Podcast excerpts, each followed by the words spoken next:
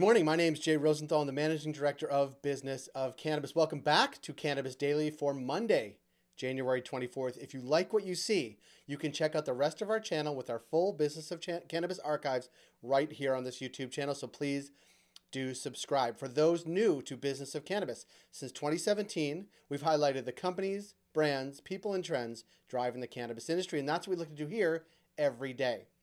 Following the rundown of the key stories we're following, We'll get to our BFC Live segment this time. It's a podcast only, where we'll be joined by Justin Johnson. He's the founder and CEO of BudsFeed. You can find them at budsfeed.com. We'd love to hear from you in our comments, and always feel free to visit us at businessofcannabis.com, as well as through all of our social channels, including Twitter, LinkedIn, Facebook, and Instagram. Before we get going, we encourage you to check out two upcoming events. First, our retail series this Wednesday, presented by Leafly and Vitrina Group. We'll be looking at inventory planning for 2022. And our Business of Cannabis Miami event, which is about cannabis retail tech, design, and data, that will be in Miami on April 6th. The description of both events is below. And this week, we'll be providing updates about events in New York, Miami, and Toronto. So please stay tuned. For today's top stories. Will we see more mainstream companies enter cannabis this year? Jim Belushi talks cultivation. Canada gets its first cannabis test kitchen, and the Czech Republic could be Europe's most progressive medical cannabis market. For our first story, some venture capitalists believe 2022 will see an influx of mainstream and institutional investment in the American cannabis sector. This, according to Insider. While companies like Altria and Constellation have invested in the Canadian market, VCs are predicting more interest in the U.S. Two of the 14 VCs Insider interviewed weighed in. House's Gregory Heyman said that he thinks pharma, CPG, alcohol, and tobacco companies will invest in quote unquote plant touching cannabis companies. Jason Wild of JW Asset Management said to look for quote high profile non cannabis companies to enter the space because they are losing market share to cannabis products that offer cheaper, better, safer, more specific, and healthier alternatives flavor, favored by first time and long time cannabis users across every demographic. This, according to Greg Heyman. For our second story, actor turned cannabis cultivator Jim Belushi appeared on NBC's Today Show to promote the latest season of Growing Belushi, a, a reality show that shows the ups and downs of growing cannabis in Oregon. Not news to anybody who's ever grown cannabis. He said, Being a farmer is not easy. You got mold, you got mites, you got gophers, you got squirrels. Weather, I mean, I feel like a cross between Bill Murray and Elmer Fudd. It's a pretty good joke. We'll give him that. Uh, to warm uh, to warm today welcome uh, uh the warm today welcome on the Today Show uh, demonstrates how normalized cannabis is despite being absent uh, federal reform. If only every cannabis brand could snag a reality TV show, we might be in business. For our third story, West Boulevard Cannabis is Canada's first cannabis focused culinary facility, according to a press release. Armed with both a micro processing and research and development licenses, the Vancouver facility will, quote, host on site palatability testing for our new product development and educational events, end quote, in collaboration with other licensed producers and other licensed uh, brands. The company was founded by CEO Connor McNamee, CMO Nico St. Thomas, Brad uh, Quivelen, sorry, and Director of Product Kaylee Weinberg. And its location in Vancouver's Mount Pleasant neighborhood. They said, Connor uh, uh, McNamee said, we're ecstatic to share this new facility with the Canadian cannabis industry. It's been years in the making, and to finally be testing and developing unique products on site feels surreal. Unclear of when our first trip out to BC will be to see the kitchen, but we will be there soon enough. For our final story, medical cannabis sales grew 63% over 20 in 2021 and they're not showing any sign of slowing in 2022 that according to prohibition partners related to the czech republic uh, new legislation implemented January 1st also means consumers can now acquire prescriptions electronically rather than in paper form, easing barriers to access. Those are the stories we are following today at Business of Cannabis and the Cannabis Daily Show. Join 10,000 others and catch all these stories and much, much more in your inbox every day at 7 a.m. with our Cannabis Daily newsletter. Coming up on BSC Live, a podcast conversation with Justin Johnson, the founder and CEO of BudsFeed, an online platform designed to connect people around their favorite cannabis related products, services, and brands. We connected with Johnson adjacent to a recent event in New York City in December 2021 to understand the BudsFeed startup story and how Johnson views the cannabis sector in New York right now. Here's his conversation with Justin Johnson.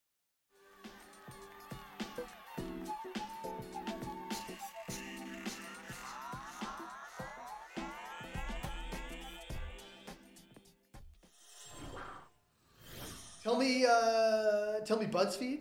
BudsFeed. We're going to talk about a couple different things. We're going to talk BudsFeed first. Okay, cool. So, um, yeah, BudsFeed uh, was an idea I had several years back, but it's a it's a community-powered platform for sharing cannabis-related products and services. And, and the intention when I created it um, was not to function so much as a publisher as much as a, a social platform um, and giving entrepreneurs a place to sign up and share their new uh, products. I'm really spent a lot of time in advertising and technology. I'm obsessed with innovation, um, so created a place where um, you know all of this great innovation happening in the cannabis industries can be shared. Yeah, I, I'm I'm intrigued by the innovation happening in cannabis too. It's you have a probably broader perspective because you're smarter um, than I do, but I just think like there's innovative companies doing really cool stuff all the time. Partly because companies outside of cannabis don't want to enter it, and partly because are unique needs in the cannabis industry that are unique, obviously.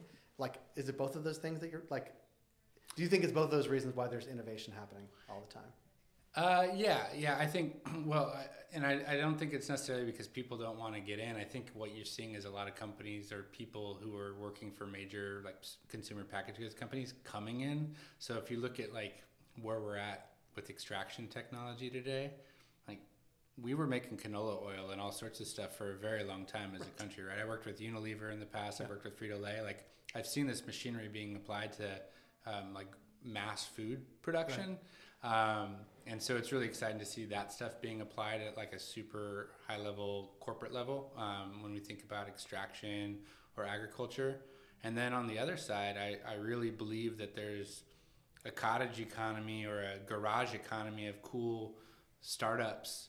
Um, you know, people that just had a really interesting idea, and uh, you know, th- th- we just don't have enough people in this industry to have thought about it yet. You know, so everything from uh, you know uh, bongs to vaporizers to um, these m- massive extraction machines. There's just you know we're kind of making progress across. or even small extraction, like small processes that people are doing in their garage. They're trying to make it go, go from how to make bubble hash on my own to like do it at scale, which is Yeah. a whole different thing. Yeah, and that's that's been wild. Yeah, I've, I've, I, I have some friends up in Michigan at 42 degrees processing. They're the largest hydrocarbon extraction facility in the state, and to see you know these guys that were you know on the fringe of the legal market, you know what 10 years ago, they now run one of the most complex like scientific facilities in the state of Michigan, right? They're not lost. The irony is not lost on them, I imagine. Oh no, and they're brilliant. Like they have, they actually have scientific backgrounds and and uh, degrees and stuff like that. They're very qualified to do it. It's just, it's it's um, Applied science. yeah, it's just amazing too that you know like these people that are so skilled for so long. you think about like the botanists, right? The people that have been saving tissue cultures for like decades. It's like you literally have kept plants alive despite moving across the country, being raided, like all of these different things, just because you love it so much. Right. And they're just now like being able to flex, right? Yeah. It's awesome. I also think like people who obviously the risk, but like we're honing their like edibles craft, like oh, honing how yeah. the best way to make gummies to save the flavor and to make it consistent throughout, and like to be able to move from facility to you know into storage into people's homes. Like that stuff is is cool. Yeah, one of the, my favorite stories that I learned, uh, I think about a year and a half ago, uh, you know, the executive chef and founder of Bubby's, which is a very famous New York restaurant. Um, he's the guy behind Azuca, which is, you know, they've crystalline sugar, Yeah, THC, and just saw a whole thing CBD, it. right? Yeah. Um, so so yeah, it's cool to see, um, you know, that you know that knowledge, whether it's culinary or or whatever, being applied, and really just how knowledgeable those people are. It's it's kind of amazing when I have I have friends that will reach out to me because they have a family member or themselves they're they're looking to maybe um, get into cannabis to help with health problems or to relax because they don't want to take pharmaceuticals anymore and um, I refer them to some random person in Brooklyn, you know, who knows more about like you know versus a versus a, a pharmacist or a Yeah. doctor, you know. And it's just kind of like um, those people are starting to make that transition though into this kind of this mainstream world. It's acceptable now too. I think we've we've reached we've crossed the fifty percent threshold of like where the majority of people are like, yeah, okay, I'm cool with weed, you know.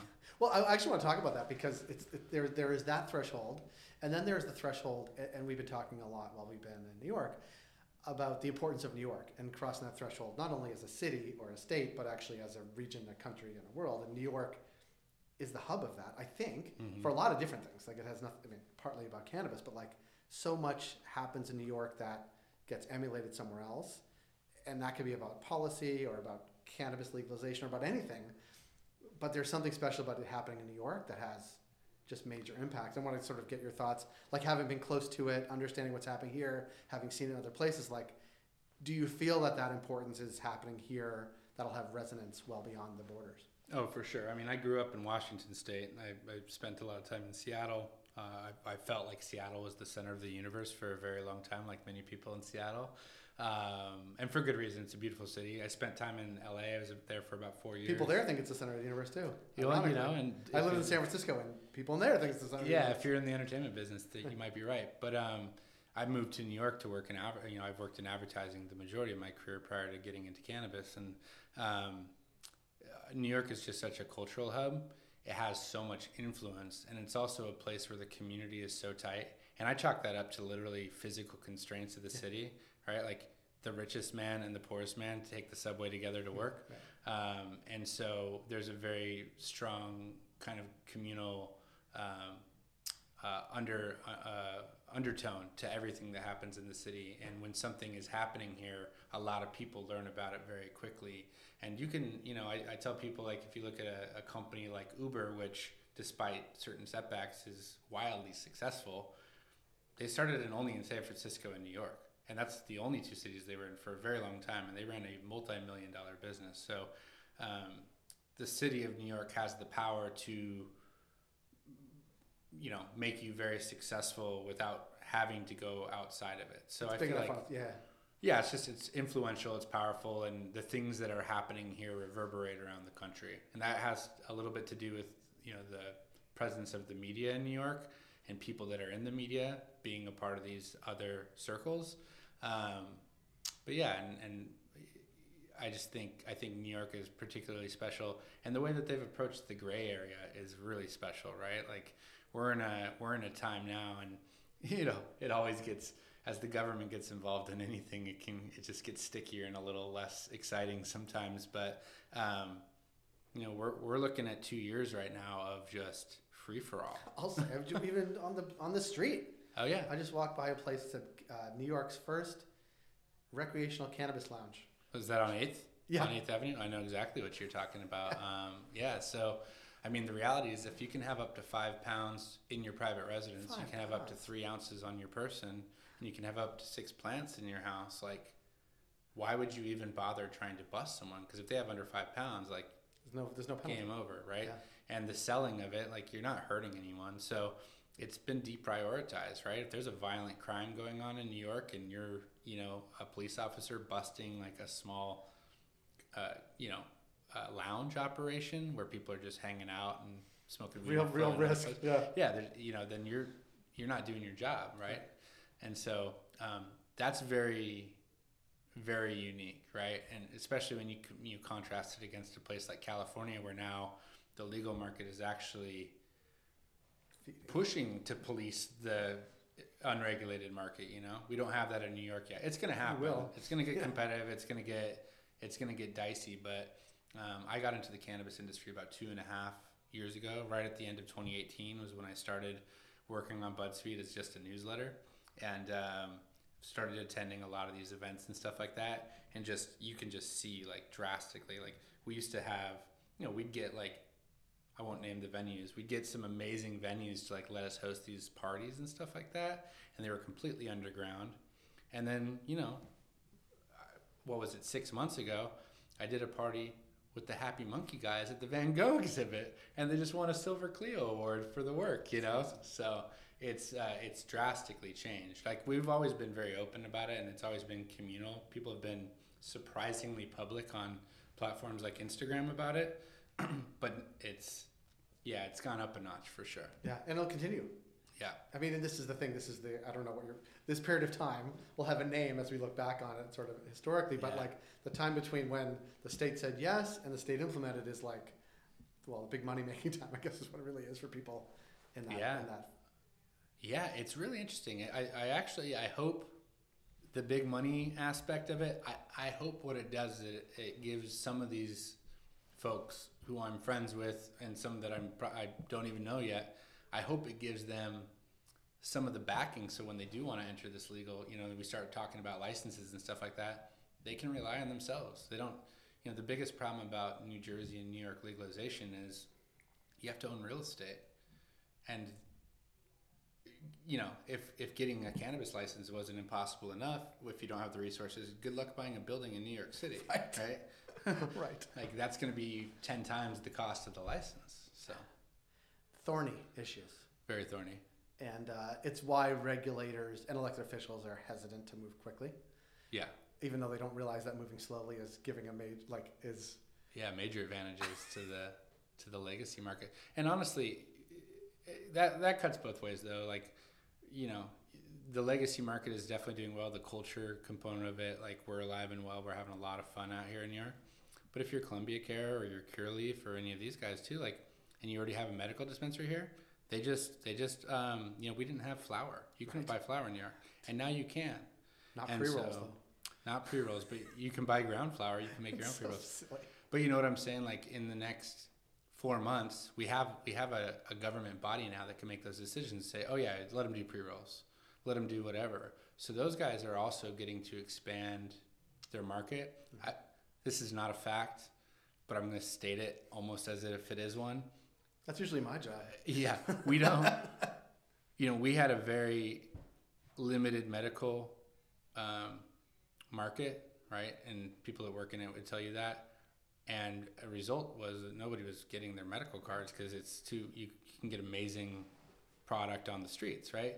And uh, I bet you in the last six months you've had as many people sign up for a medical card as there were Before. to begin with. And the biggest reason for that is you can grow five plants Right. in your house, like or six plants now. So if you had a medical card, if you have a medical card, like that might be the only reason you even go get one. You know. To get the, to Um, horticulture. yeah, exactly. Right. Protection, right? And so um, I do think it's I do think it's benefiting both sides. I think Curaleaf, Columbia Care, Cresco, all these guys that are in New York, um, Etain, a local woman-owned one here. I, you know, I, I I I hope you know they are also taking advantage of this time to to establish themselves. Yeah.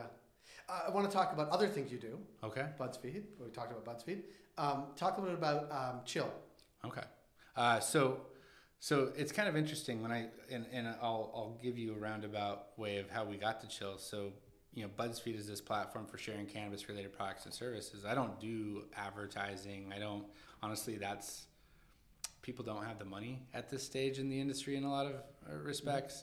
Um, it's also a very hard business with a lot of expectation, and uh, so something I committed to very early on was was I just want to help entrepreneurs. Like if, if, if I do nothing else, this platform is to, to help amplify those voices. And, and as a result, that'll create opportunities. So, you know, I've been writing the newsletter, like I said, since, uh, you know, 2018. Uh, one of the first 100 readers of that newsletter is an old uh, coworker of mine, Charity Gonzalez. Out of the blue, I get an email and she says, Hey, I, I've been reading BudsFeed since you started, and my brother reads it too. Um, he is a major housewares manufacturer, and he has an idea for a new bomb. Would you like to talk to him? And I said, Yes. Absolutely. and so, you know, uh, long story short, he was, um, you know, he worked for the largest hi- private housewares company in the country. Um, he manufactured the largest stainless steel water bottle company. Uh, brand, sorry, I should say, at volume, uh, at wholesale volume in the country, and he had had this idea, and uh, you know, basically he presented me the idea, um, how it would be built, how much it was going to cost to produce, and I, you know, I told him straight up, like, if you end up, if you make this, I'm there. I will be your CMO and I will help you go get the funding to make it a reality. And that's what we did. You know, he spent the money, he did the tooling, he got the molds made, he actually produced the product. His name's Rich Gonzalez, by the way, that's my partner. And, um, yeah, Chill was born. Um, we we actually bootstrapped the entire thing off the back of BudsFeed and uh, Instagram. Uh, we got enough pre-orders to get our first PO in. Wow. Um, delivered those first 100 units to uh, the friends and family who fronted, you know, a hundred plus Right. dollars off of a render, and uh, you know, away we went. Um, and you know, once we got going, it was just it was a foregone conclusion. And and uh, you know, just just to explain what Chill is, it's it's the world's first double wall vacuum insulated stainless steel smoking apparatus. So. Uh, if you have a thermos or a swell bottle or a Yeti bottle or any of those, and you like the way that those keep your water ice cold, the chill does the same thing for your bong water. I love it. Yeah. Who doesn't like an icy cold bong rip? Uh, it, it, uh, nobody doesn't like that, um, but generally it's not cold for so long.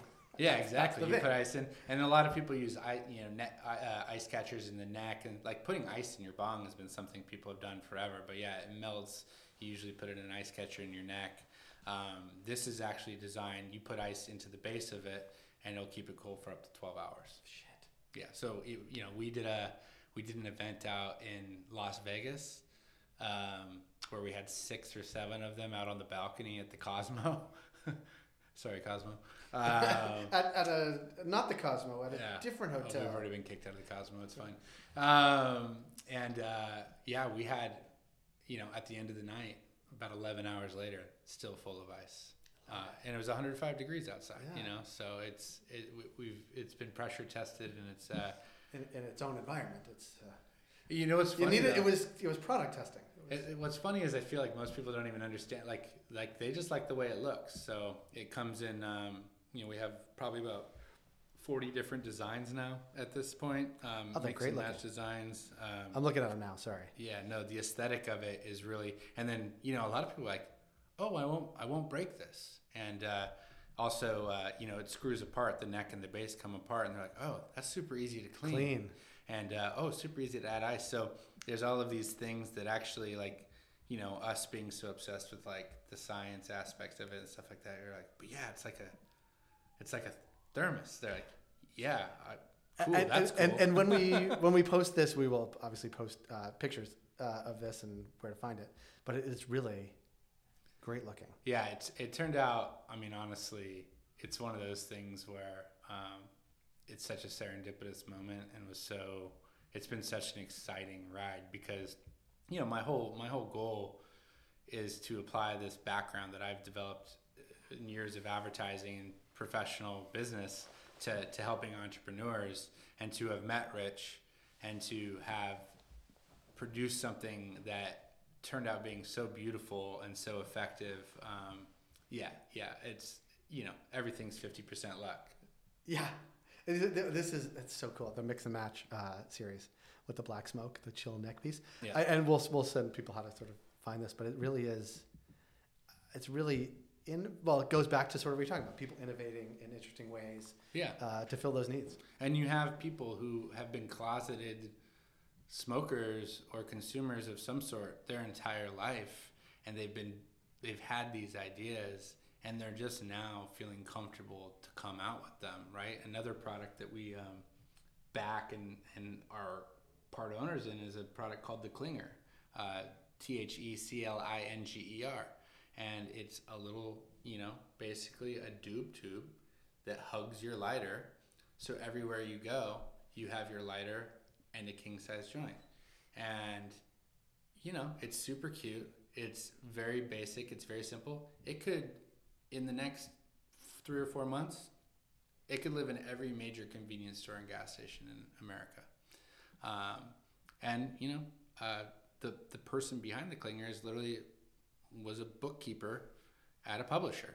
you know, he works in the finance, You know, he still does today. You know, uh, you know, working in corporate finance, but he had this idea and he made it a reality. And I think more and more people are starting to bet on themselves in general in the gig economy. Like we're just people are more comfortable being freelancers than getting the full time job.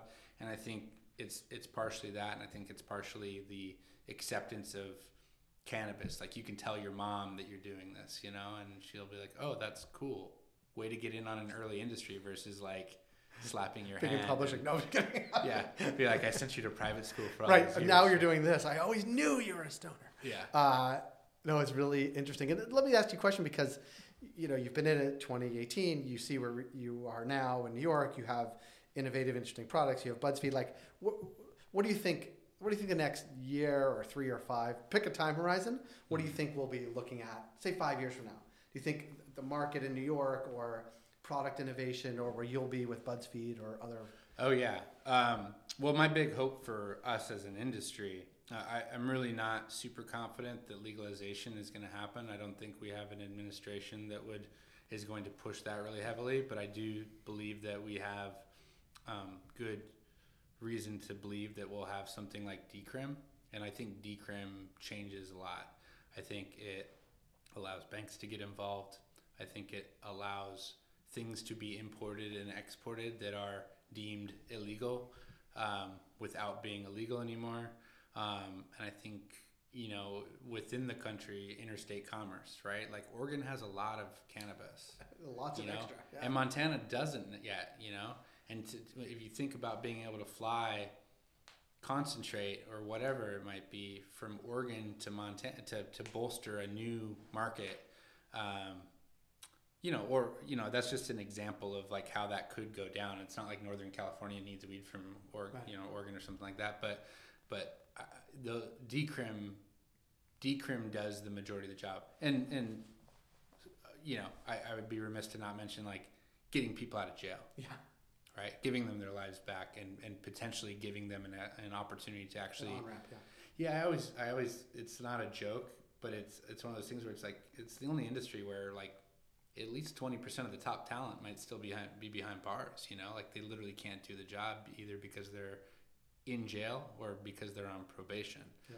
And uh, it is their life. It's what they loved, you know. Um, so so decrim, I think will change a lot for me personally. Um, uh, BudsFeed and Chill, um, we're really combining forces and we're starting a brand accelerator. And what we're focused on is identifying early stage entrepreneurs with amazing ideas. Um, we're providing them with the marketing, manufacturing, distribution, and financial backing that they need.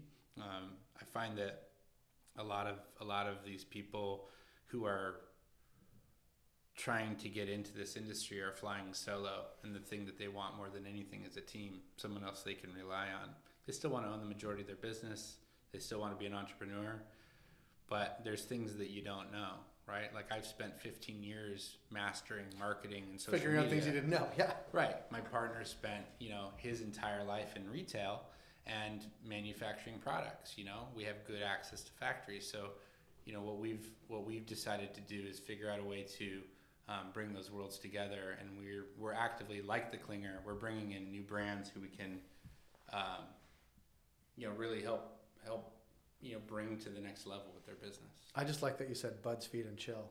Buds feed and chill. Oh, it's the best. Every time I said a, uh, anytime I do a, uh, uh, a conference call. With chill. It's always whatever and chill. So the jokes write themselves. It works. They do write themselves. Well, good for you for uh, choosing a name and a brand that uh, that works like that. Justin, I want to thank you for coming in. It's nice to meet you face to face, and we look forward to uh, connecting with you down the road and all the success down the line. All right. Thank you so much, man. You got it. All right. That was episode 15 of Cannabis Daily. Thank you for joining us this morning on YouTube. Please do subscribe, and we will see you tomorrow.